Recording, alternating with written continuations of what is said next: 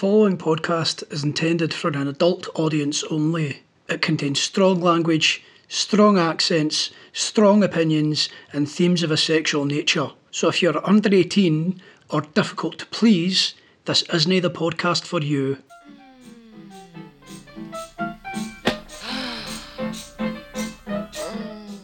Welcome to another episode of Varying Degrees, a B D S M podcast. I am Spaceside Burns, and I will pass you over to my wonderful co-host to introduce our guest for this podcast. Good evening, Burns. How are you doing, mate? Very well.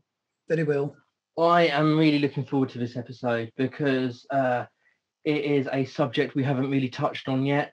Um, it's something that um, a lot of people are curious about or maybe get involved in on varying degrees of levels. This is Rope, mate, and uh, we've got a really, really interesting guest. I'd kind of heard about this chap on the scene a little bit uh, a couple of years ago, and then during lockdown, I saw that he was hosting workshops online via Dating Kinky. Uh, went along to a few of those across. Cool, blimey, it's been going on so long, the pandemic now. It might have been. It might have been last year. You know, yeah. Um, so yeah, it's probably last year. Have since uh, had him to come on and uh, do a little guest session on the online workshop or you know Rope Social I was running. I remember that. It was good. Everyone enjoyed it. Yeah, that was just a little monthly get together, and I'm not really a rope person, so I got on people that I respected in rope in our local community. And the person we have on tonight was one of them. It was really nice to get to know him a little bit better then. Um, I've since bought rope from him. Uh, he um, has his own rope business, uh, Rope with Bite. So without further ado, let me introduce you to Growly. Hello, Growly. Hi, gang. How you doing? It's uh, really nice to be on. Nice to see you both. No, thank you for joining us, mate. Um, I believe you might know um, or know of Burns a little bit as well uh, prior to today. We've met before. We've met at uh, Peer Reading and a few other things. Um, the rope scene is relatively small, kind of comparatively, so... Indeed it is. It's always nice to mingle. And so, you know, I came across you in, uh, you know, really properly was introduced to you via uh, the online workshops you were doing. And you just mentioned mm. their Peer Reading. So, you know, you know, for our listeners, we know a little bit about you, but for our listeners, you know, who are you in rope? You know, it's clear from what I've said that you are involved in workshops and classes and education. But, uh, you know, so how did you, how did you come to be, as it were? So, um... yeah, the last uh, thirteen months we've been running online workshops um, through the lockdown and through pandemic time. Um, and that's been really nice to run them remotely and meet a lot of people and get to know people across the world in a way that I hadn't before. Um, I've been rigging um, in a kink specific way for probably about eleven years or so. Ish, it starts to blur at that point. And before I knew it was a thing that I could do for sexy times, I was um, a climber and I'd done outdoorsy stuff. And before that, as a child, I tied up friends with skipping ropes. So it's always been interwoven, if you mind the pun, um, through my life. And there was that kind of moment where I learnt that it was a thing that could be adapted to my sexuality. Um, and luckily, all of that time spent tie myself into harnesses and rigging and setting up belays and everything else suddenly had uh, transferable skills. Um, so I got into the local rope community. I started attending um, peer sessions, meeting people, getting into the, the rope space. I took some lessons. I went round and learned and continue to try and learn as much as I can. And it's really exciting to always be doing things and learning things and exploring what can be done and what the current trends are. And it's always a really good way of meeting people. Um, there's a really nice community across the U K where you can drop into someone else's peer, visit a new town and be like, oh, their, their peer session's on. I'll just drop in and say hi to people. So it's a really nice community that way. Just for people that are new to rope and like might not be familiar with the community and the social aspects and, and even, you know, the educational aspect, Um, what what are peer sessions? What what you know? What are peer sessions? In a nutshell. Yeah. So peer sessions are um, a learning environment that exists, especially around the rope communities, but do exist in other places. I've seen peer whips and peer fire and lots of other things. But the idea is that it is a shared learning space. So organisers of the groups will basically try and set up a space, an environment which is safe and comfortable to tie in. Um, everyone can come along, meet each other, see what's happening. Um, and the idea is that you start to learn from each other. Um, you can bring along things that you know and share it with people and learn from them what they know. Uh, so you get this really nice um, collaborative community that forms. And sometimes people are running beginner sessions or sometimes even more intermediate um, to help people get over that initial hurdle of learning. Um, and they vary depending on where you go. Everywhere has its own feel and mood, and uh different areas have their own specialities as well, so it's always interesting to see that spread out. Um and it's where I met um one of my current partners, Growly's Girl. Um we tied together, thought it was going to be a nice casual, do a bit of rope together, nothing nothing more to it, and then uh ended up in a relationship um accidentally, uh and then we've been tying together um since then, and doing workshops, touring, meeting people, doing stuff across the U K, which has been really nice. How, for the beginner particularly, would you at a peer event reconcile between giving someone enough space to tie with a partner and speaking to other people and asking questions about what they're doing? So I can only speak for Peer Reading, really, which is where Um, I help organise it with, with a few of us. And we set up a few mechanisms to help support this. So we've got some wristband systems. So people are wearing red or green wristbands to indicate that they are approachable to talk about what they're doing. We set up mat spaces. So we have a nice central mat area where everyone can kind of pile in, and it's very collaborative, and everyone on anyone in that middle mat pile is just chatting and talking and sharing. And then we tend to set out some mats around the edge, Um, pushed off to one side slightly, where people can just focus on their partners a little bit. And we have some little A four signs, one with a big green tick and one with a big green cross on both sides. So you can flip it over, and basically the big green tick says, come and talk to me about what I'm doing quietly. And then the big red cross says, we're just having a bit of private time, um, leave us alone. And by default, they're all open on this nice big green tick. And so it's really nice to have people tying. People are watching them, seeing what they're doing. And generally, people start to learn that etiquette off each other of not just diving in into the middle of their scene and saying, oh, tell me about that knot, but rather they're just watching, listening, and then maybe afterwards saying, oh, could you, that was really interesting. Could you show me what you did to that leg? Or I've never seen someone tie an arm like that before. You know, where did you learn that? Could you show it me? And so that kind of collaborative, chatty nature is what's really nice at a peer event. There are other kind of play events where that's not not as done, and if you're at a, a club or something and you're just tying for for the sexy times, you might not necessarily expect that someone comes up and says, can you show me that? Um but uh, you know, I tend to be quite approachable in my nature. I know there are others who would prefer to keep themselves to themselves, but the peer events peer events are almost by default talk to each other. So you think there's as much to be gained and learnt from sort of peer events about sort of social etiquette within the scene as there is about the actual skills of rope handling themselves? Yeah, I think so.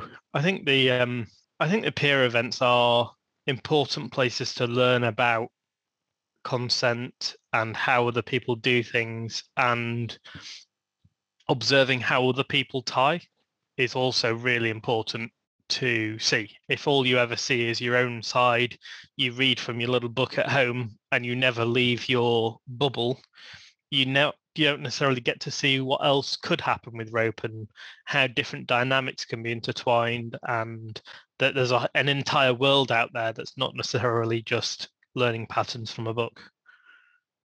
Would you say that books and other forms of education can still be useful though? Oh yeah. So I'm a I mean, I'm a massive nerd, for want of a better word. And my first uh, port of call for learning anything is to go and hoard as many resources as I can, read all the books and the blog articles and watch all the videos and try and just cram as much knowledge into my mind as I can. Um, none of that beats actually getting your hands on some rope and doing it. Um, and I guess there are um, there's almost a, a gradient of um, learning resources out there. So books are probably the most accessible in terms of you can just get hold of a book, you can read it in private, you can keep that entirely to yourself. Um, so it's very low entry point. You don't have to go anywhere. You can read it in your own bedroom, but it's probably the slowest approach of getting started and learning. As you go through, you then have kind of learning off of videos, um, which is nice because you get to see how someone ties rather than just following instructions. From there, you look at things like the Dating Kinky, for example, live videos where you can speak to the presenter back and say, can you show me that again? Hey, I'm left-handed. Can you do it upside down for me? Or you can ask those questions and get some feedback and some real time. After that is probably the peer learning because you get that real time feedback. You get to chat to people. At, at the higher lend of of how quickly you can learn is one-to-one tuition. And while I've really enjoyed giving out tuition over video and distance, and yeah, we've run the sessions at Peer, when I've been able to spend two hours with someone one-to-one, walking them through a tie and instructing and correcting them so directly, being able to reach and kind of touch the tension and say, oh, if you just change that thing there or you make that change, there isn't, upsettingly, anything that comes anywhere near to the speed of learning as a one-to-one tuition time.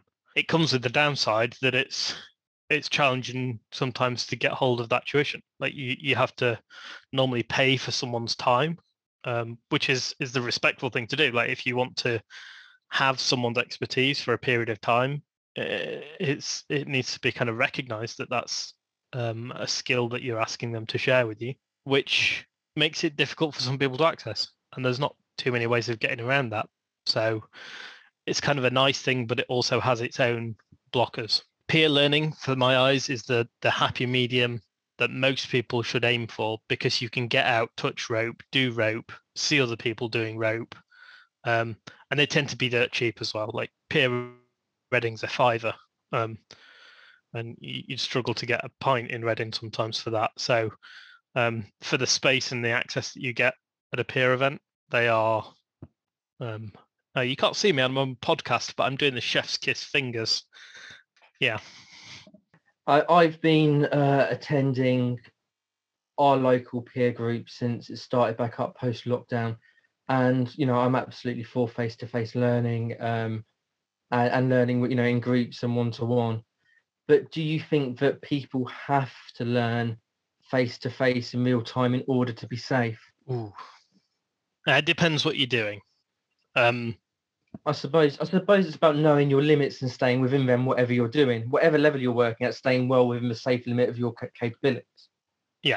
So I have a um, a potentially unpopular opinion. Uh, Oh, we like them. We like them on varying degrees occasionally. They're good talking points. So a lot of people say rope play is edge play. Like that's a, a phrase that you'll hear a lot. And that's because if you take the entire world of rope, you're doing an activity which can result in, well, worst case death, serious injury, long-term injury. Like the risks associated with it are high. The potential risks, should I say. What that phrase often fails to take into account is the fact that some rope can be really low risk. Like if you're just doing some really gentle floor rope, you're not binding tight, you're not doing anything crazy, you're not wrapping around the neck, you've taken some basic safety and precaution steps, it's actually not that risky, realistically. As soon as you start moving up to doing suspensions and you're doing complicated ties and you're putting different nerve areas at risk, then yeah, I agree, it becomes risky. And if you're doing that type of rope and you're starting to look at suspension, then one-to-one time for suspension, in my eyes, is a must. Like that, it's a skill that you should be learning paired directly with someone. If what you want to do, however, is to tie your partner down to the bed and just have a little bit of fun time, like you can watch a couple of YouTube videos and you're good to go. Realistically, you're not actually putting yourself at any more risk than using some leather cuffs. The number of people that go out there with some horrible stretchy, compressy cotton rope from Ann Summers and do horrible ties, that goes on. So if you're taking that first step to tie some decent first knots and you've got some safety shears on hand and you've taken those basic risk precautions, you're good to go, and people make a little bit too much of a fuss about how scary rope is. So yeah, depends what you're doing is the answer. If you're doing super high-end edge play stuff, then go and get some tuition, spend that one-to-one time. If you're tying each other to the bed and you're just having a bit of romp around time, get on YouTube.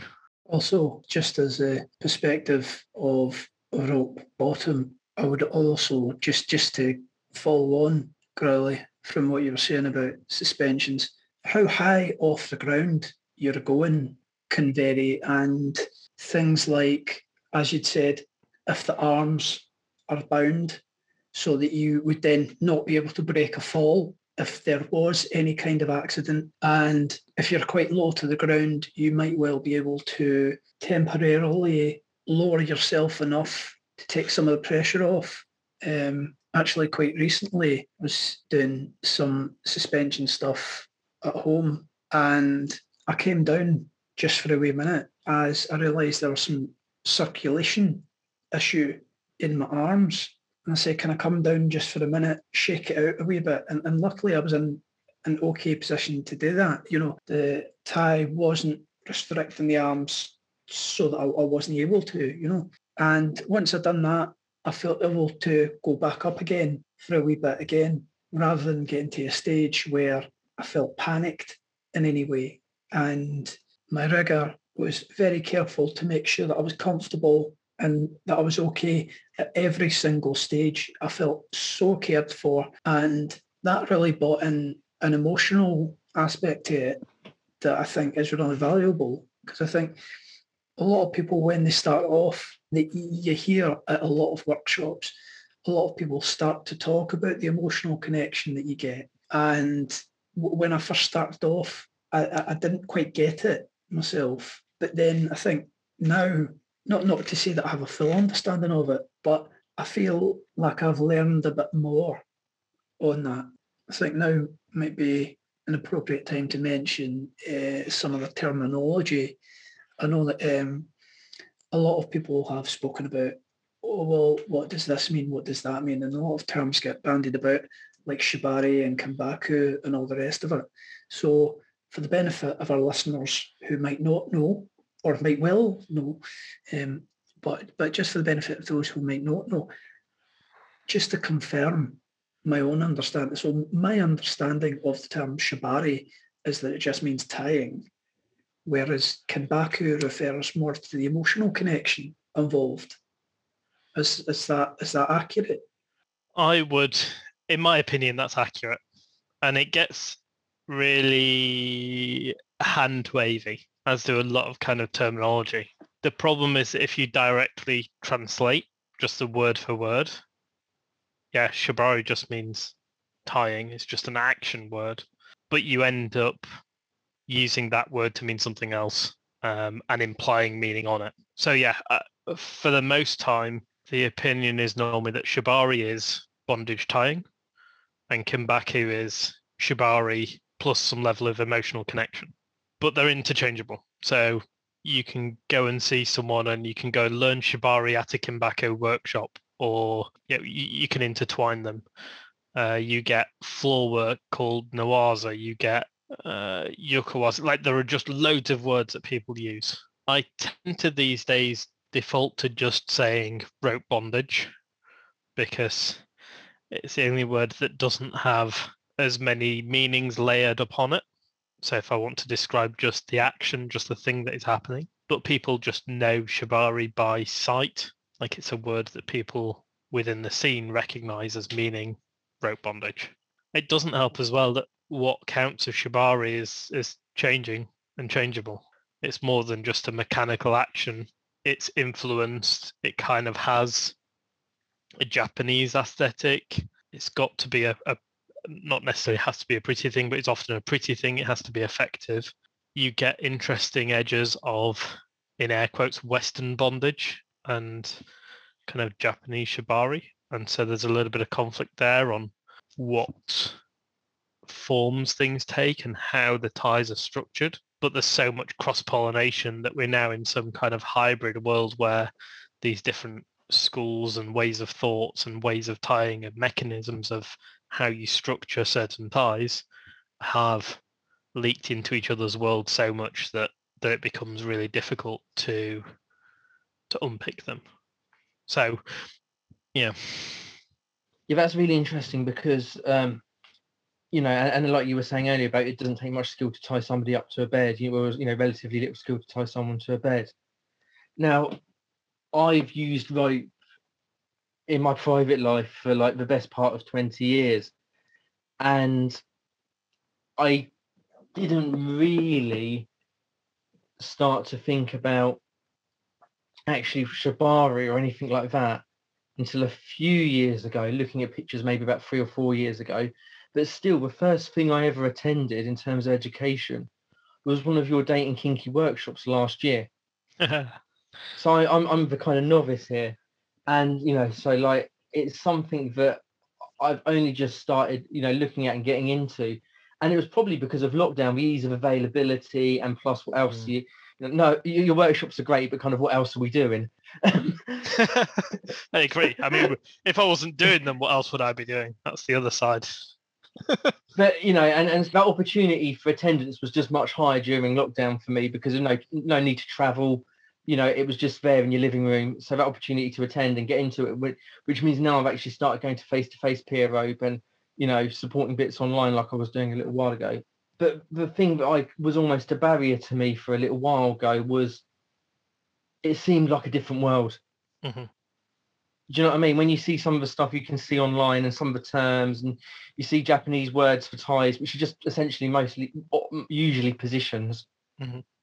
And stuff like that, it just seems to, to someone who's maybe a bit apprehensive or nervous, because even I can be apprehensive or nervous, although it might not seem like it sometimes. And um, you know, it just it kind of almost feels like sometimes that high brownness can feel like a barrier to entry for some people. Yeah, I really I, I dislike the um the gatekeeping nature that some highbrow rope has. Um, I think anyone who's seen me teach or has attended anything will be familiar with phrases like rappy rappy and um you know, I, I I'm not one to sit on a set of terminology that is not useful. Um terminology and definitions of words are useful when you are talking to other people who have a shared understanding of those words. So if I'm talking to another rigger who has that vocabulary already, and I can describe quickly without having to explain exactly what's going on, I can kind of say, oh, I tied a two-rope T K and then a futo and then I lifted it on. And I can explain a concept very concisely because there's a shared um, knowledge and a shared understanding. Um, it takes time to learn that language to be able to communicate cleanly, because it is it is in knowledge. It, it's knowledge that is only shared between those worlds. So it's important, um, I think, still to have an appreciation that those words are there. Um, and so if I'm teaching specific ties, I'll make sure that I've described it um, as accurately as I can by different words, by different names that those ties are known by, so that when people are trying to describe it in future, they can say, I learnt to tie a futomomo. Um, like you say, a lot of the, the, the Japanese words refer to the body shape. And so early on in teaching a beginner to tie, we often tie futomomo, which is the shape of um, the lower leg being compressed to the thigh, just a bent knee. Um, and it means fat thigh, which refers to the uh, when you've put the rope on, it looks like a, a thigh of, of ham, kind of trussed up and bound and compressed. So it's quite a descriptive way to describe the tie. And once you know that, you kind of look at it and be like, oh, yeah, of course it is. It looks like a, a trussed up ham. It's so flattering. Um, but then it gets shortened down to futo, and you can refer to it as a futo to all the riggers, and they know kind of what you mean. Because it just refers to the shape of the thigh, I've not actually told you anything about the tie itself. What I tie as a futo might be massively different to what someone else ties, because it refers to just the body shape that is being created. You can then kind of start to say, oh, well, I tied a um, an Asada Steve photo, or I tied a spiral wrap photo, and you can start to kind of build up this language that lets you explain to someone else what's gone on. So it's useful, but it's not critical. You can still do all those things without having to know the words for it, but to be able to communicate onto someone else a shared language is um effective way of communicating. It sounds like you're doing that in a very compassionate way, which I think is a great example to set for others, as it sounds like, unfortunately, you've experienced that some on the scene, and I'm sure that Cool Hands has seen this online as well, that some people communicate without that compassion, almost forgetting that they were at one stage at the same place that others were of being a beginner. So, Growly, you were saying about different terminology and how it can be useful in certain situations, not so useful in others. Uh, perhaps quite a nice reminder for people that they don't need to feel ashamed if they can't remember something. But in terms of communication, I mean, there's quite a lot to it, isn't there, in terms of what, what you've kind of touched on, having the terminology to be able to communicate to other riggers, for one, mm-hmm. in, in terms of education, that, that that's very useful.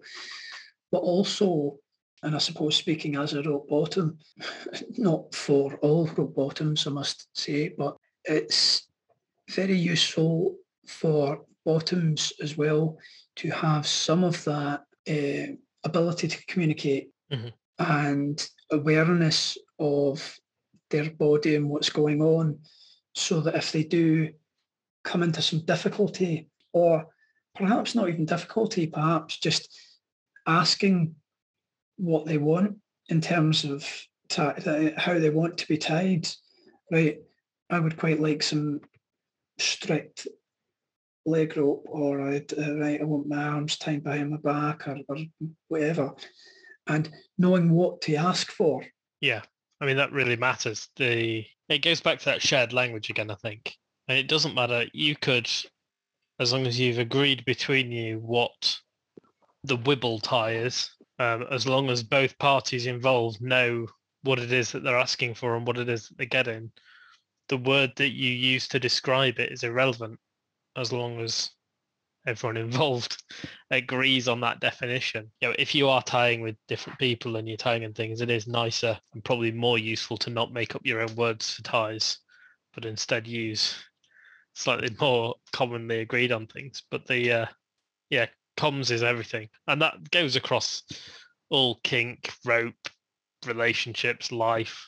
If you can talk and share what it is that you're thinking and feeling and desiring, then that's the place that you can build nice things from. Stuff breaks down when you're not able to talk to each other.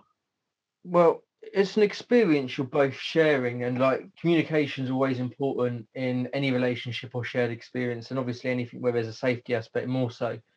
But it comes round to a term that I've heard you use in teaching, Growly, which is acting as well.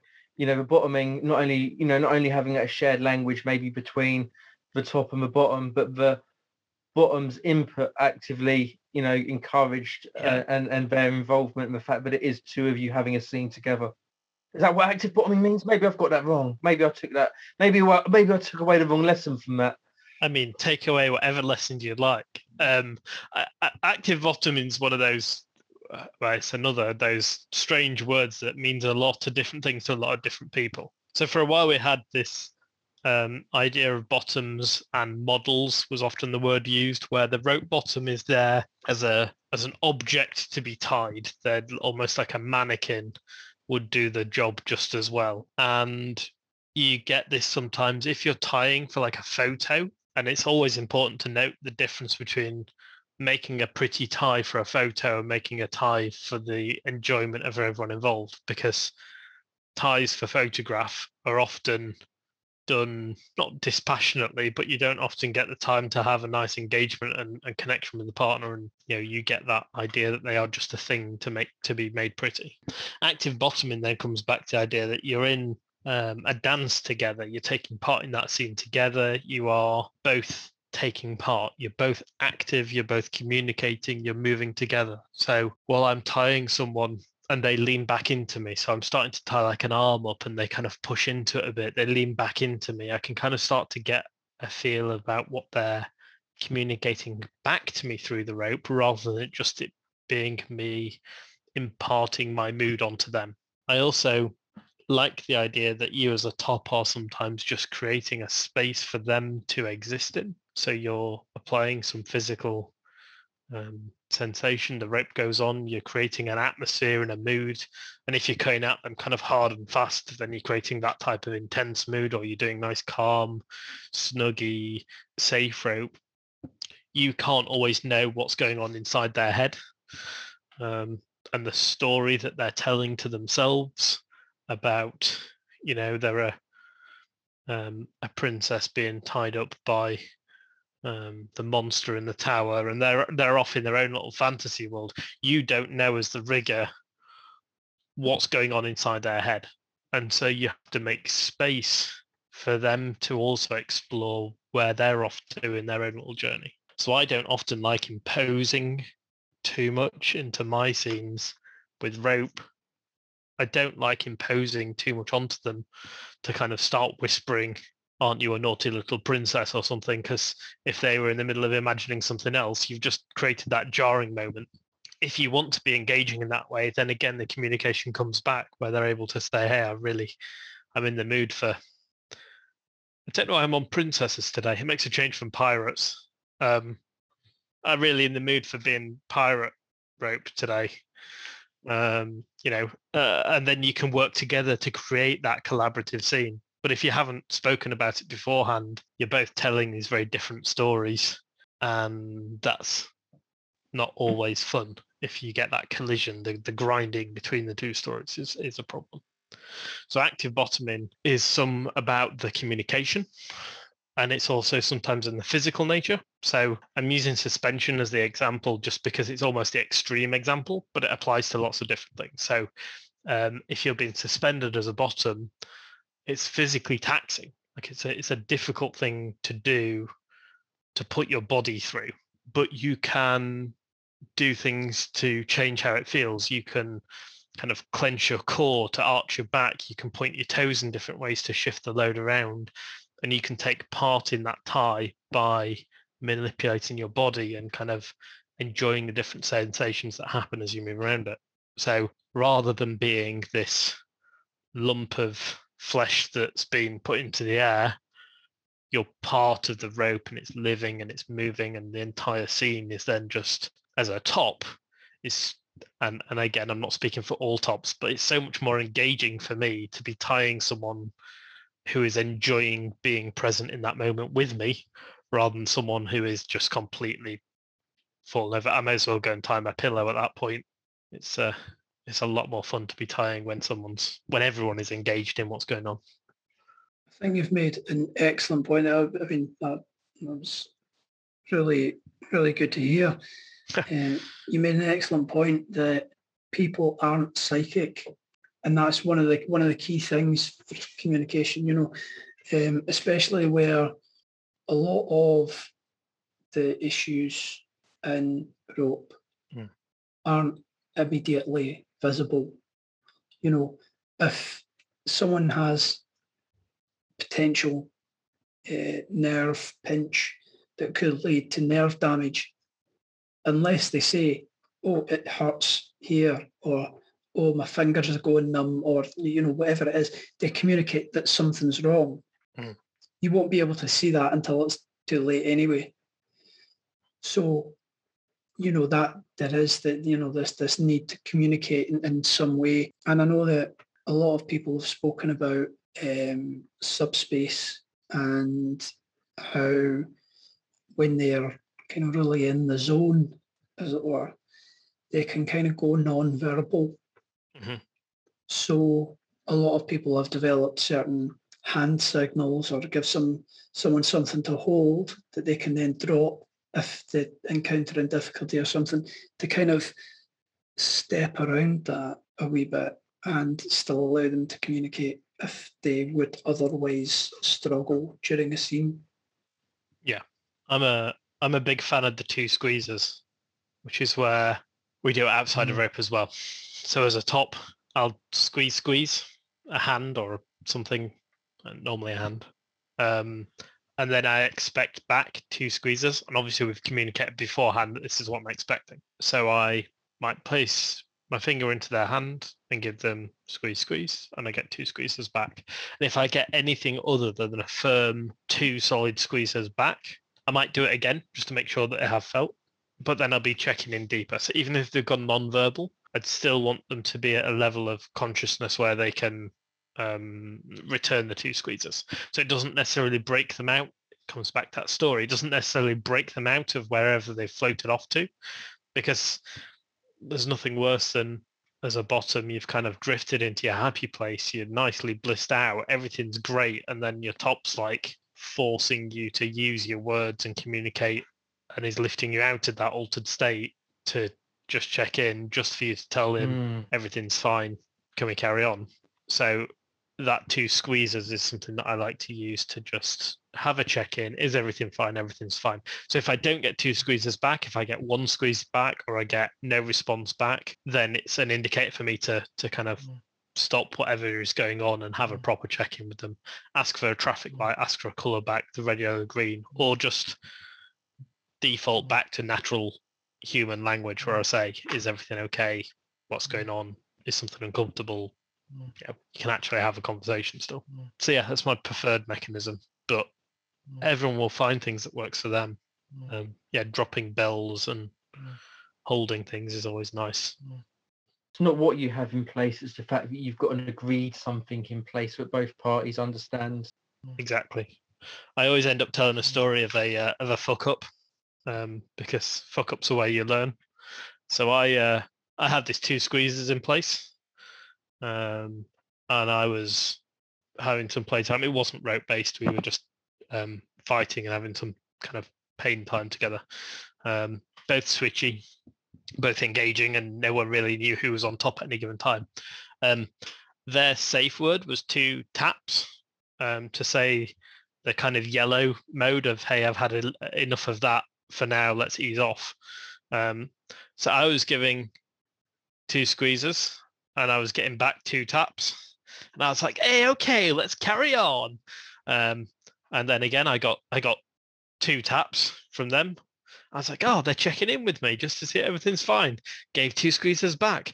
And this was the miscommunication. Um, their two squeezers meant I've had enough. My two squeezers meant everything's fine.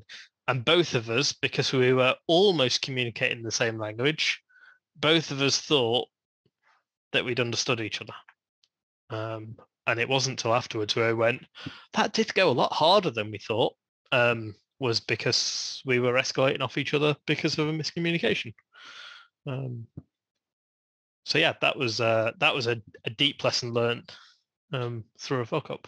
It is how we learn, sadly, sometimes, you know. So long as those fuck-ups aren't fuck-ups where anybody's got hurt or suffered any or suffered any real trauma, then it's then they, they, they become less a fuck-up and more important a lesson so that you know what to avoid in case something does go properly wrong in the future. It's best best to make the little fuck-ups and learn from the little fuck-ups than it is to um, experience a big one and, and re- realise the wheels have come off the bus too late. Even better is to learn from someone else's fuck up. That's the uh, the ultimate way. Yeah. Yeah, yeah. I read about what specifically about rope and what in terms of types of rope. You know, we mentioned earlier, you know, people using cheap like nylon rope from, you know, from stretchy rope from sort of your Ann Summers. Stretchy rope from Ann Summers. Stretchy rope from Ann Summers is my bane. So I guess the first thing is to look at what makes a good bondage rope before you dive into anything else. So a good bondage rope is very different than, for example, a good climbing rope or a good rope to hang your washing up, or, you know, there are lots of different ropes and they all have their uses. So a good bondage rope should hold a knot well. It should be able to undo that knot once you're done, and it should help you restrain a person. And the reason that stretchy ropes don't do very well is because they don't restrain people very well because they stretch. If you imagine tying someone up using bungee cords or elastic um, as an extreme, all they would have to do is, is stretch against the ropes and they could slip free. So non-stretching rope is really important. Aside from non-stretching rope, you also get rope that doesn't compress. So what you sometimes see as magician's cotton or um, ropes that are hollow with no core, and often that kind of cotton or bamboo or very fine ropes um, have no core. And when you tie a knot in them, the knots compress down into the rope and they cinch in, and you can't then unpick that knot, um, which makes it quite problematic when it comes to untying. And if the person has struggled and those knots have got really tight, they can get very difficult to untie and you end up cutting your rope. So people have iterated through lots of different types of rope, and the ones that get recommended get recommended because they work. So there are two main families, and we talk about synthetic rope and natural rope. So natural rope has been grown from a plant, and the main types that you see are jute and hemp, and they act very similarly. They're natural fibers that have been spun out into threads and then twisted together to form a rope. Jute's a little bit lighter, hemp's a little bit heavier, so they have slightly different feel in the hand and how they move. Jute smells a little bit like cut grass, freshly cut grass. And then hemp has what's often described as a slightly farmyardy smell, and people who don't like it sometimes describe it as a manure smell. And that tends to ease off a little bit as it ages and it gets oiled in. But it has a distinctive smell that some people completely melt for. Like it's a, it's such a smell that people associate with being tied up, and it, it drops them in. You can also get loads of weird ropes like um, coconut and other scratchy, horrible things that you can do bizarre things with, but jute and hemp form the, the two most common. On synthetic side, you have something called hempex, which is polypropylene, and you end up with things like posh and nylon ropes. So hempex is polypropylene, and things like posh or polyester. They are synthetic fibers that are designed to look and feel very much like natural ropes. However, they have some advantages and disadvantages. The main advantage is they can be washed and dried without having to dry them under tension. And so if you're going out and you're doing rope in peer venues and you're going to scrum all over the floor with it, and you might tie lots of different people, or you might go outside and tie in the woods, or you might be getting them covered in mud and blood and body fluids, should we say. The synthetic ropes are really nice for being able to throw it in the washing machine. They tend to be significantly stronger, so uh, kind of diameter for diameter. Something like a, a length of hempex will have around a five hundred kilogram breaking strength, and something like a six millimeter length of jute rope, natural jute rope, will have a breaking strength of around one hundred kilograms, which is sometimes within the margin of error for, you know, I'm ninety-five kilograms, so starting to suspend on chunks of jute starts to get a little bit edgy if you're a little bit not some dainty Asian lady model, um, you know, when you're a bit bit chonky like I am sometimes. So the strength exists. In my rope bag, I have both, is the honest answer. I keep my, my Bite S P, my spun polyester that I tie most people with. It goes in the washing machine regularly. I suspend with it because it's stronger. I use it as my daily driver rope. I have some jute rope that I tie with because I like how fast it moves. I like how it lays against the body a little bit nicer, and I keep my jute a little bit thinner. I keep my jute normally for people that I'm emotionally connected with, because the ropes all, uh, you know, when you're tying with natural ropes, they absorb some of that person, not in some kind of hippie energy sense, but the actual body oils and, you know, the person ends up inside the rope. Um, they're a pain to wash and it degrades the rope. So my rope doesn't get washed, it just becomes absorbed with the oils. That sounds really grim. It's good for the ropes to absorb those oils, and it gets softer and it breaks in. So I keep that rope for people I'm I'm close emotionally with, and I tie them with it. They all have their different uses. So yeah, that's about where I'm up to. Jute, hemp, hempex, posh. They're the four to go looking for. Um, again, it goes back to peer peer ropes. If you can get out to peer ropes, you can talk to people. Um, people with their own ropes will talk to you for hours, inevitably, about their ropes and how they've treated it and what ends they've done on it. And the rope geekery is a massive rabbit hole to go down. I mean, for that type of person who goes down geeky rabbit holes of, of different ropes, that is. And nylon rope can actually feel really, really nice against the skin. I'll just throw that out there, you know? Oh, yeah. I missed nylon off there. Uh, so I don't tie with nylon, not for any magical purpose. It's just not something that I I do. And the nylon rope holds dyes delightfully as well. So the nylon ropes get that really vivid colours, and they photograph really well, and they're soft. They give you that nasty rope burn. That's the downside with a lot of synthetic ropes, is the rope burn is uh, is much much more than than natural ropes. Hmm. Yeah, I think I might have to look into getting some hemp, because I, I, I like a slightly heavier line. I normally tie with jute, and I don't have any hemp, and I have some of your bite, which I feel is really nice. The bite is really nice to the touch, but it's um, a lot thicker than I normally tie with. Mm-hmm. So it will probably get used for maybe up lines potentially, mostly, and it feels lovely. Yeah. That's what it's ideal for. Like, it is the perfect upline material. Um, I spent ages going down my own rabbit hole of looking for the perfect upline material that is strong, soft, good to handle as a top.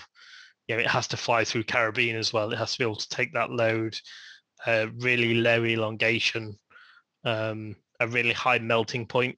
So it doesn't melt into like two hundred sixty degrees compared to like Hempex melts at one hundred sixty-five, which sounds like excessively high, but when you're starting to run it through carabiners and you're running rope against rope, you mm. start to generate higher temperatures than you might expect.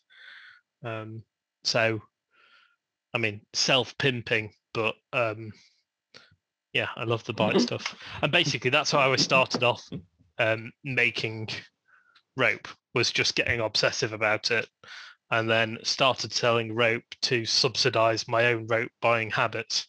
Um, it was an awful lot easier to import in bulk and then sell what I wasn't using onto the local scene at basically cost price. The worlds of craft and kink collide. Mm-hmm. Yeah. Yeah, this is how um, Cool Hand Floggers started. It was essentially, I was looking at things, I was like, I want to build myself some stuff, but I need to buy so many supplies. In order to buy myself, build myself some stuff, I should build some stuff for some friends as well. Um, and, and then you kind of lose control from there. It just becomes more of a thing, doesn't it? We've, we've both gone down those rabbit holes. Put it this way. After you go to a munch and talk to a few people, you'll never see B and Q the same way again. Yeah. Oh, B and Q is my favourite kink shop. Yeah, yeah, absolutely. Out of, out of all the sex shops in the world, B and Q is the is the highlight. I can't help walk down there. What's good in B and Q? What are your B and Q go-tos? We're plugging B and Q now. uh, so I have, ah, so I have, I have problems. Like my my kink shopping is, um, uh, I'm a sucker for salvaged hunks of metal for impact toys. That's my go-to. I've only got a few like crafted things. I've got floggers and singletails and rope. Are the three things that I have that are like, I will pay money for for the perfect thing here. Pretty much everything else in my kit bag is um, a, a pneumatic breaker drill bit and um, that chunk of um, chunk of rubber hosing that I found that just happened to look the right size. Just loads of bits and pieces that I've I've hoarded through. What? What are you pointing at? Did we did we briefly meet at PlaySpace a couple of years ago? Probably. I don't. I didn't recognise you, but I think I recognised the contents of your kit bag. Yeah, I mean, uh, it, it's a relatively unique. I, I, I think I, I think I leaned over to you as you were doing some stuff with your kit bag, and I was like, "What? What do you use that for?" And I think you had like the end of a pneumatic drill piece and a bit of scaffolding. Yeah, yeah. I mean, it's a it's a certain look. Is uh, a, a cut-off chunk of scaffold pipe, but um, but it does the job.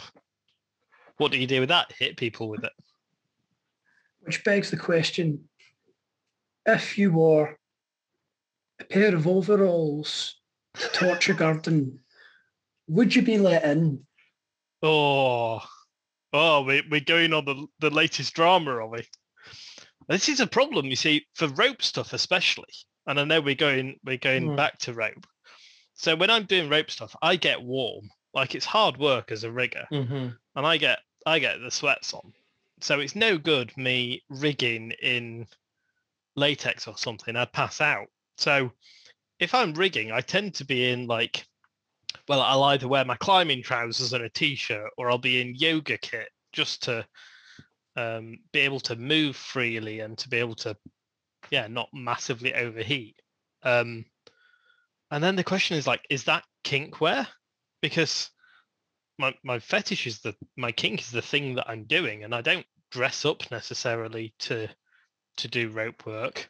I mean, it's nice to dress up a little bit, but the functional wear for me is mm. is um, is so much more important. I've always been curious what would happen if I kind of turned up to a kink venue and then, yeah, proclaim that your kink is is dressing like a chav, um, you know, pushing the boundaries of what's allowed. But if if I can think of it, someone somewhere will have like will have this as a as a as a fetish. Of course. If I can imagine it, it'll be a fetish somewhere. And then, what do you say? How do you how do you build a a, a policy around? Oh, you can't dress like that. It's it's very strange. I've just got the image. Just got the image now. Growly and spandex. just just full on eighties. Just out come the ropes. It's like Growly's workout video from nineteen eighty-six. Wow, I could get a headband, like the sweatbands and the wrist things. Do it, do it. Mm. That's what we I'm want gonna to make, see. I'm going to make it a thing. Peer Reading. Peer Reading, I need my, my eighties wristbands on. We joke and it's a good laugh, but, you know, it's kind of, you know, it's been, you know, anybody who's, I think, on the U K and especially in, you know, the... um sort of from Midland South especially will be aware that, you know, every so often dress codes at big clubs rears its ugly head as a, a thing that people are talking about. And, you know, you make a really good point that, you know, there are people who are going to want to enjoy a night out of these venues. And and their kink isn't necessarily involved around, it isn't practical to dress in those ways, like you said. And, it's, you know, it's a bit exclusionary, or I don't know, but, well, of course they're exclusionary, you know, they're... Um, But I think if I was if I was going to a club like that, I'm going knowing that I'm expected to dress up. Mm, of course. Like I wouldn't I wouldn't go to a fancy restaurant in my rope gear. Um, yeah, I'd put a shirt on and pull a comb through my beard. Um, there's a social expectation that you dress to fit the environment that you're going to. So you could almost say, look, well, you knew you were going to that club, you were going to dress up mm. appropriately. Um, so yeah, I probably wouldn't turn up to Torture Garden in my my comfy trousers and my my scruffy t-shirt because it's not appropriate for that venue. Yeah, of course. Um, I think a lot of the recent noise has been where people have followed mm. dress codes, and then it's uh, not necessarily the dress codes that they were being excluded by. But mm. that's probably for yeah that's for another discussion. That's a whole other thing, isn't it? And I think a lot more is gonna. Yeah, well. We'll leave that there. Right. But have you found it odd making that transition from, you know, not just rope-wise, but making that transition back from virtual events into physical ones as we come to not the end of the pandemic, but a different stage of? It's been really... So the, the virtual events, initially, I would introduce them as though I was still... at a peer event and I was still surrounded by people. Um, so it took me probably six months to get used to this idea of presenting to a screen where I couldn't get the same feedback. And that was quite challenging to get used to.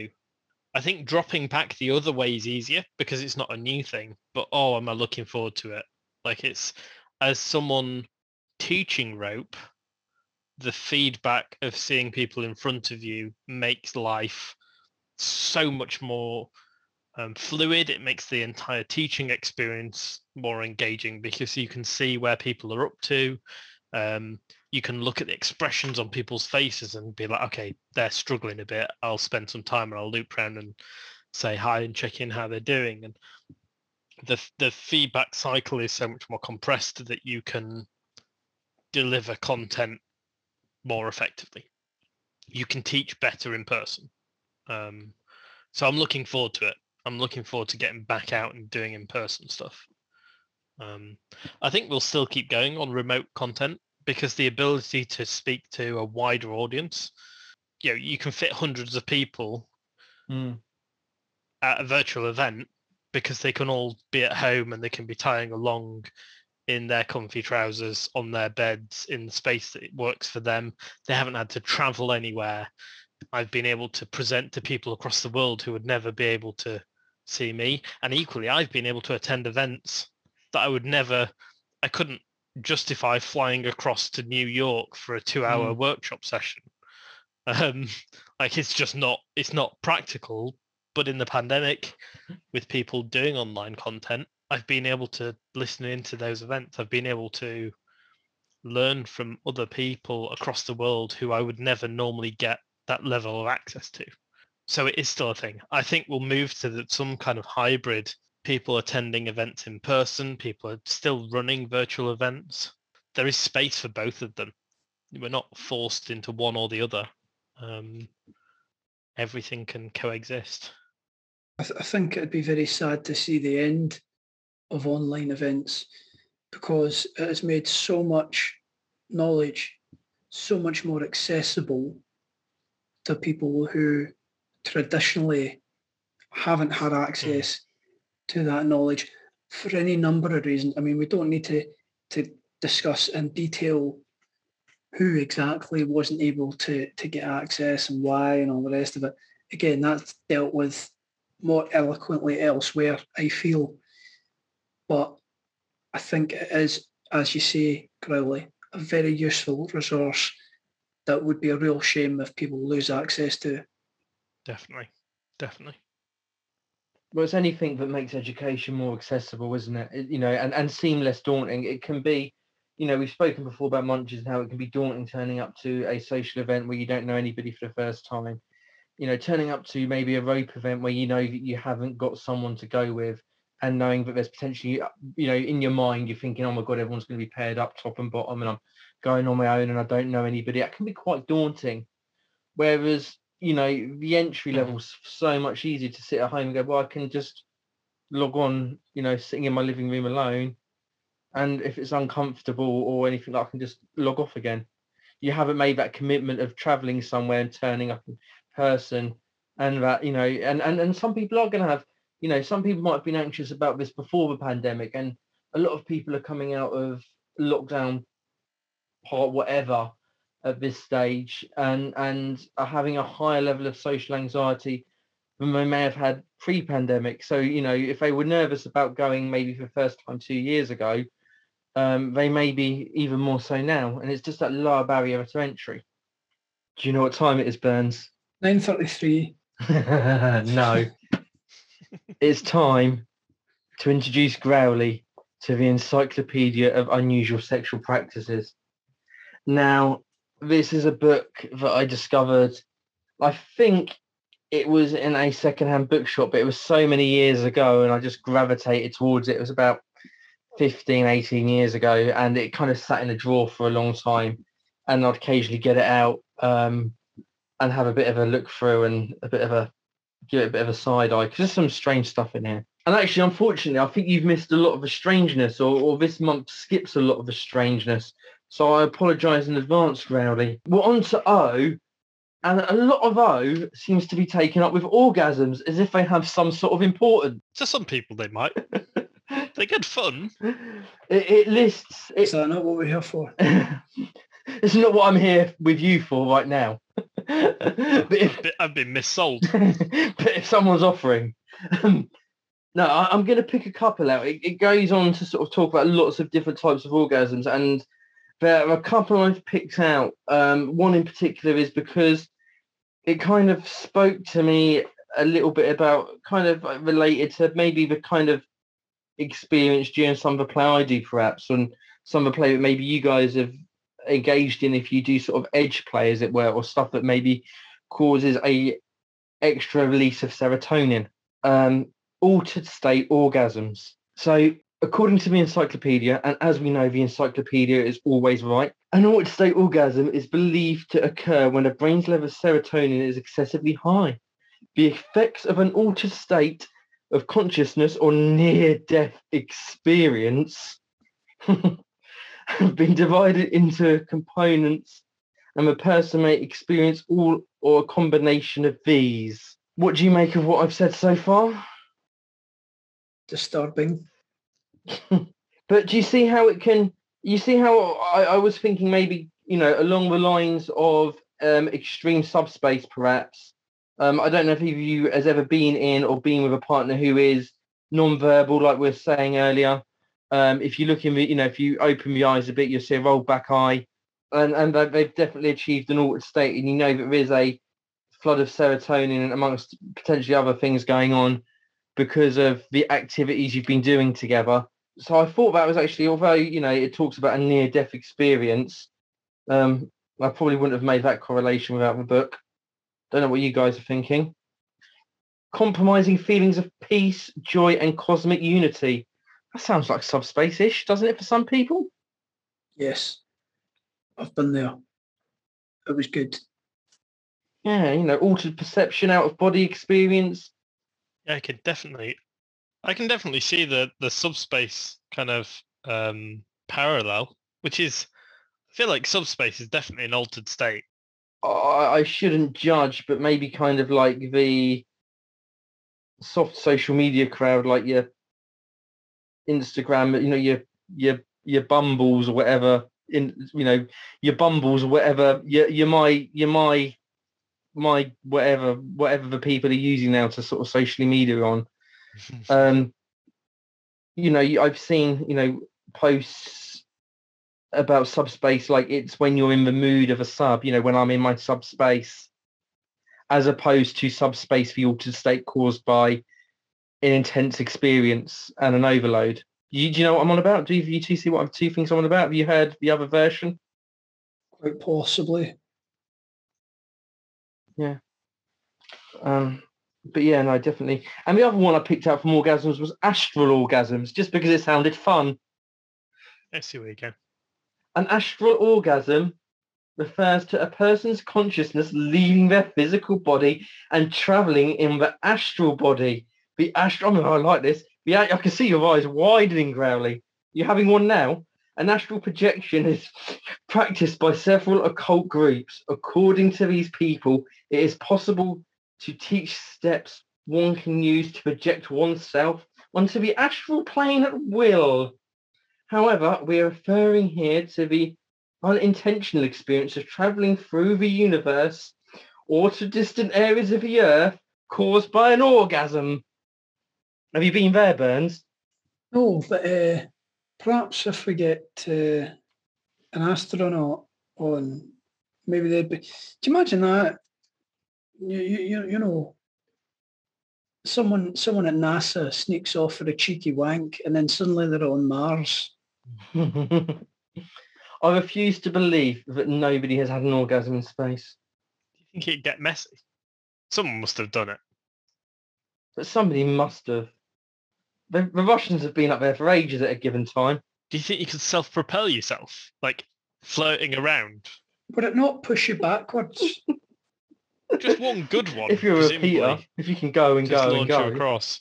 Oh God, there's there's there's the next Star Trek film sorted.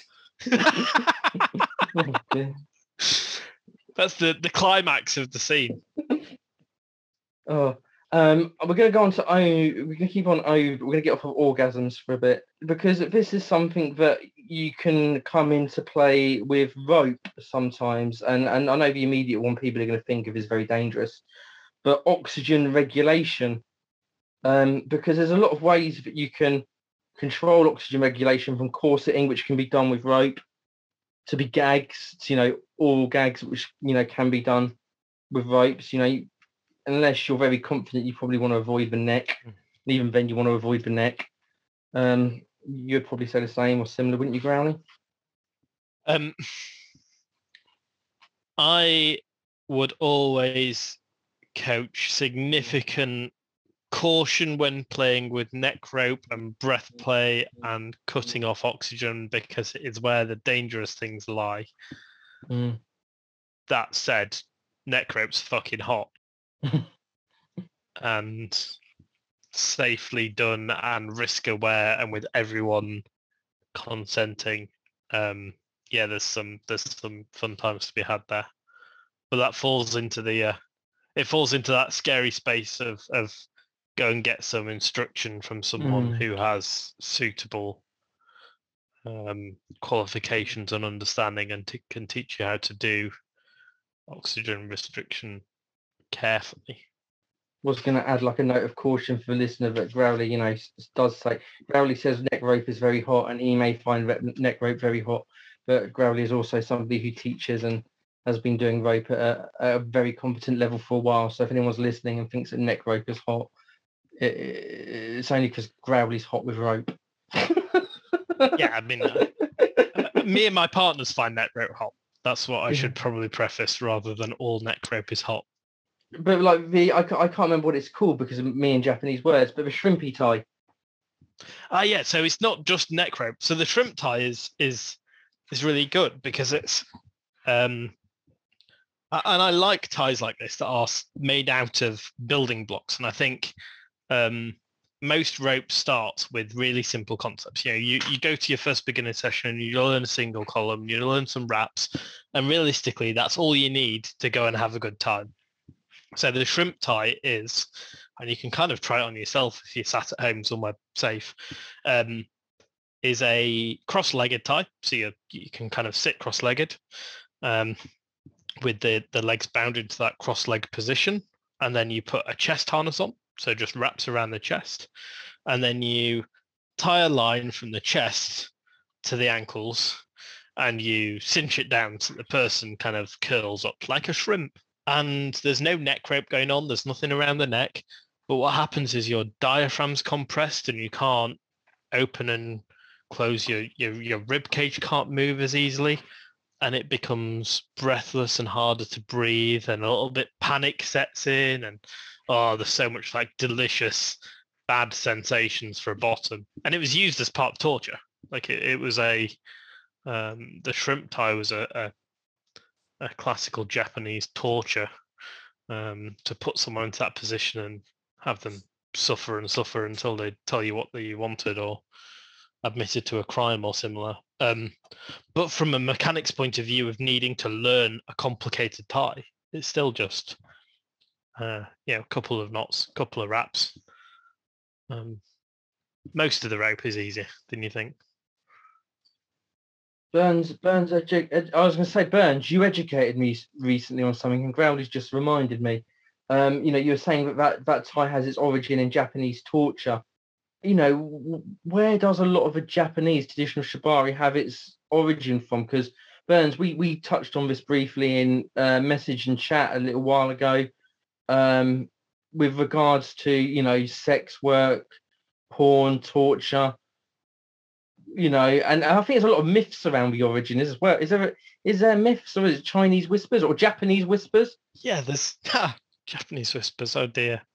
So I think as an erotic art form, it's almost made out to be some ancient practice, and that it goes back centuries, and these are, you know, the Takata Kota is some mythical tie that has been handed down from generation to generation. But realistically, it, it it sometimes only goes back a few years for some of these ties, and as an entire practice, it goes back decades. And, you know, if you're stretching the definition, you can go back to the eighteen hundreds or the early nineteen hundreds. So you've had a lot of erotic stories of, in the Japanese world, of geishas running away um, uh, and then they felt pleasure as they were bound for for running away, and these kind of twisty stories in that kind of time of the, the early nineteen hundreds. So there's a few different angles to come to of where current rope bondage came from. So we had the concept of ho jujitsu, which is the martial art, and it, it kind of translates down to the, the policeman style, which was rope as a material was plentiful in, in Japan. Like, you could get hold of it easily. It was around, it was a resource that was easily available. Steel and iron, on the other hand, was not. And so uh, people learnt to, to use what they had around them, as, as most cultures will. So ho jujitsu, or the policeman's rope, was using a rope to restrain, transport and move around suspects and criminals in the Middle Ages and the early modern periods. And it isn't a sensuous thing. It's not sexy. It's just mechanical. It's just a useful tool. And it had some interesting aspects. It didn't have any knots in there. So to be tied up using knots would kind of signify that you were guilty because you'd been tied up. So the ho jujitsu didn't have any knots in it. It was just wraps and twists and frictions, because that's not as shameful.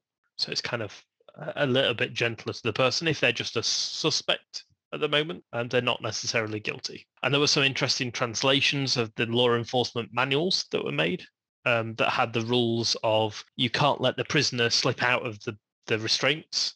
You can't cause them any injury, physical or mental. You can't let other people see the techniques, and you have to make the result beautiful. Um, so this was one of the rules for ho jujitsu, was that other people shouldn't be able to see how it works, and the result should be beautiful and, and elegant. So you end up with these ties in ho jujitsu that have like a single rope that crosses across the front of the body. Anyone seeing it from the front can't tell what's going on. And at the back, you have these precisely engineered forms that are just enough to, to make the job work. Kind of going forwards through time, then you end up with torture in the Japanese Edo period, which is kind of that eighteen sixties kind of line. And there's some really horrible torture mechanics that go into there. Um, so it was a, a form of restraint for prisoners, but it was a torture technique. So they had the the flogging that was involved. They had uh, kind of restraint on knees with arms bind on kind of zigzags, and then pile stones on on thighs, which is awful. The shrimp tie was kind of the third level of of torture, which is this um, legs bound and then chest bound to the legs to make it uh, really painful, and that kind of prawn all, all tied up. And it was the prawn tie because the person goes the color of a prawn, like they go red and purple, and it's just, it's all the bad things, and you can, you know, cause a lot of damage that way. And then a suspension by the wrists behind the back, which is is really painful for anyone who's kind of tried out strappado bondage. Um, your wrists behind your back and your elbows behind your back and then lifted above your head is is awful, and you get to that popping joints out and all the bad things. And as soon as there are bad things, eventually people will fetishize it um, because because humans are awful and we find filth and excitement in everything. But this kind of fetishization you don't really see until, again, that kind of eighteen sixties, almost nineteen hundred. You see pictures coming out of Japan of people suffering in rope, except it's a little bit too sexy. You get the idea that these hoju ties have been changed, and rather than single ropes wrapped around the body, we now use double ropes to make it sustainable and something that you can do. And so this art form of what was initially almost torture rope mm. um, became twisted into a sensual art form. And so you still have rendering whoever your captive is powerless and helpless. Mm. You still have the aesthetic aspect, so it still has to be pretty.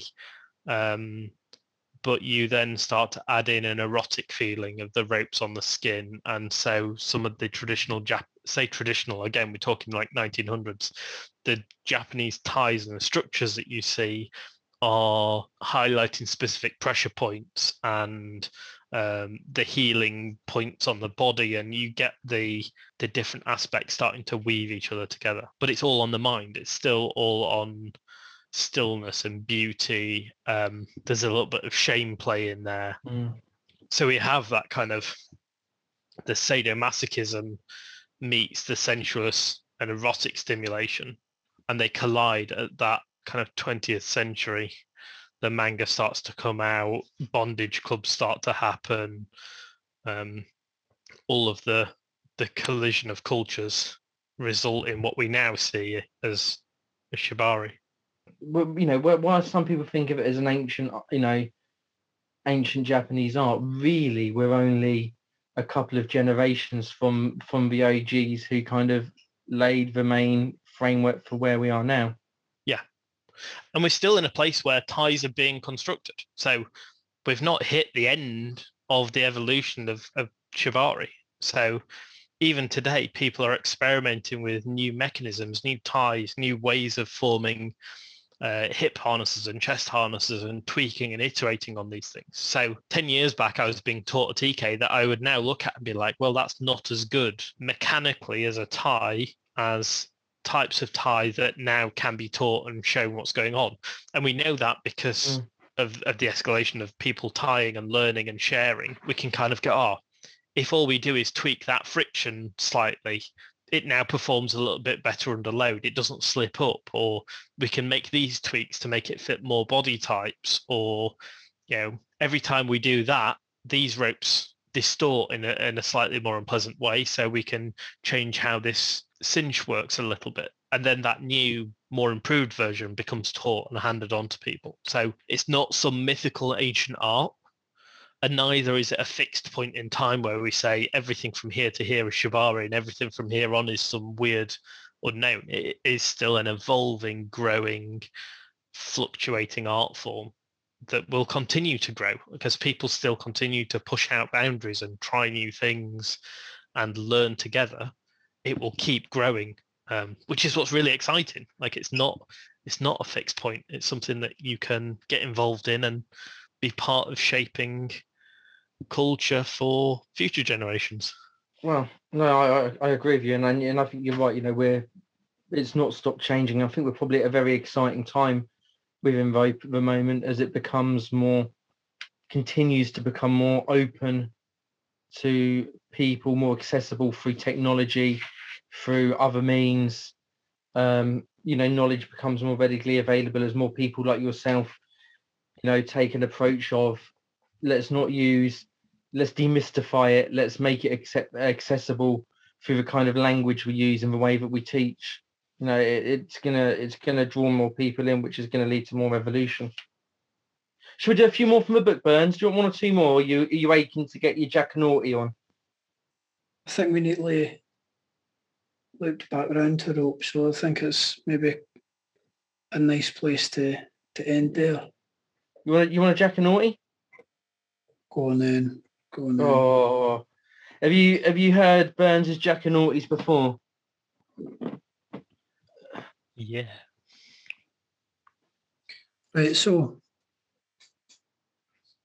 continuing with the bad sex in fiction awards, we have the nineteen ninety-eight winner, Sebastian Faulks, with an excerpt from Charlotte Gray.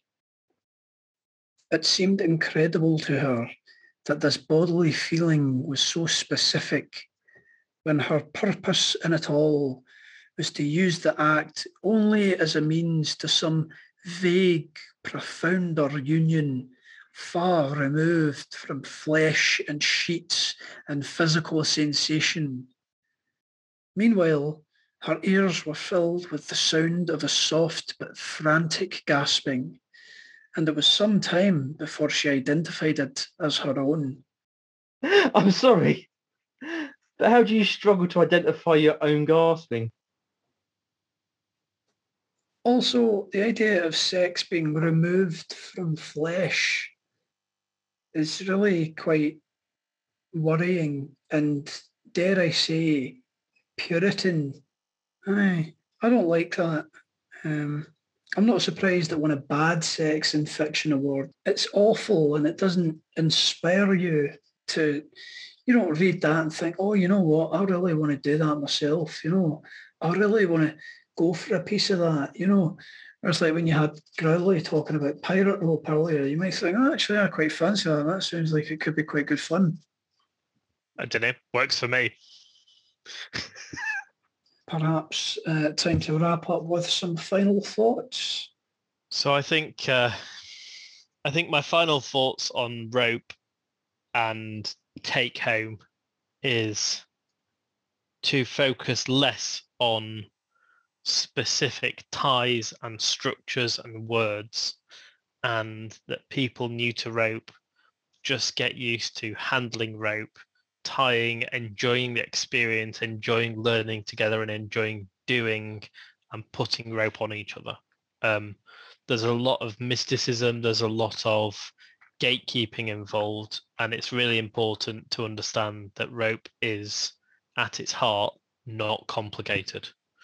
Um, it's a massive rabbit hole. You can go down that rabbit hole as far as you want, you can take it as far as you want, but at the end of the day, if you are staying safe and having fun, then you are doing rope fine. Um, get out to peer sessions, go and get instruction, read books, watch videos, learn and do and enjoy the exploration of it. That's where the fun is. Stay safe, have fun. Great message. And don't forget, don't forget the aftercare, as uh, there's nothing quite like a hot chocolate after you've had a lovely session. It'll warm you up, get that lovely little burst of sugar, and just that cozy, warm feeling inside, that feeling of being loved and cared for that is so special. I really fancy a hot chocolate now. He has that effect on you, doesn't he? Um, no, I, you know, I'm just going to round up by saying thank you once again. And I think my final thoughts are, you know, you're absolutely right. And and again, I'm probably stealing or par- badly paraphrasing you when I think you said once on a class, the only bad rope is dangerous rope. I can't remember saying it, but I'll take I'll take the uh, I'll take the gratitude for it. I, you know what, I would. Uh, someone's going to hear this, and they're going to say, "Actually, that was one of mine," and I'll be like, "Oh, bollocks!" But I agree. But, I agree. um, yeah, but but you agree, and and you know, if if and if anyone was listening to this was like I was prior to sort of engaging more with specifically the rope community within the wider kink community, of feeling a bit standoffish, you know, feeling like maybe you don't belong in rope, and I still, you know, I'm still, you know, you don't identify as a rigger, and I'm still, wouldn't say I'm a rigger. I'm just somebody who wanted to go along and socially learn more about doing the things that I already enjoy doing in various safe ways of doing them. So I would say to anyone who thinks, you know, all rope's not for me, I don't, you know, it's not quite who I am, you know, just just have a look, engage with people. You'll probably find that your community level rope is a lot less daunting than some of the stuff you see online. Um, and, you know, Uh, thank you for anyone who's listened, and another thank you again to Growly for joining us. This has been Varying Degrees, a B D S M podcast. I've been Cool Hands. Burns has usually been Burns. I have been Burns, and indeed, thank you, Growly, for being Growly, and thank you all for listening.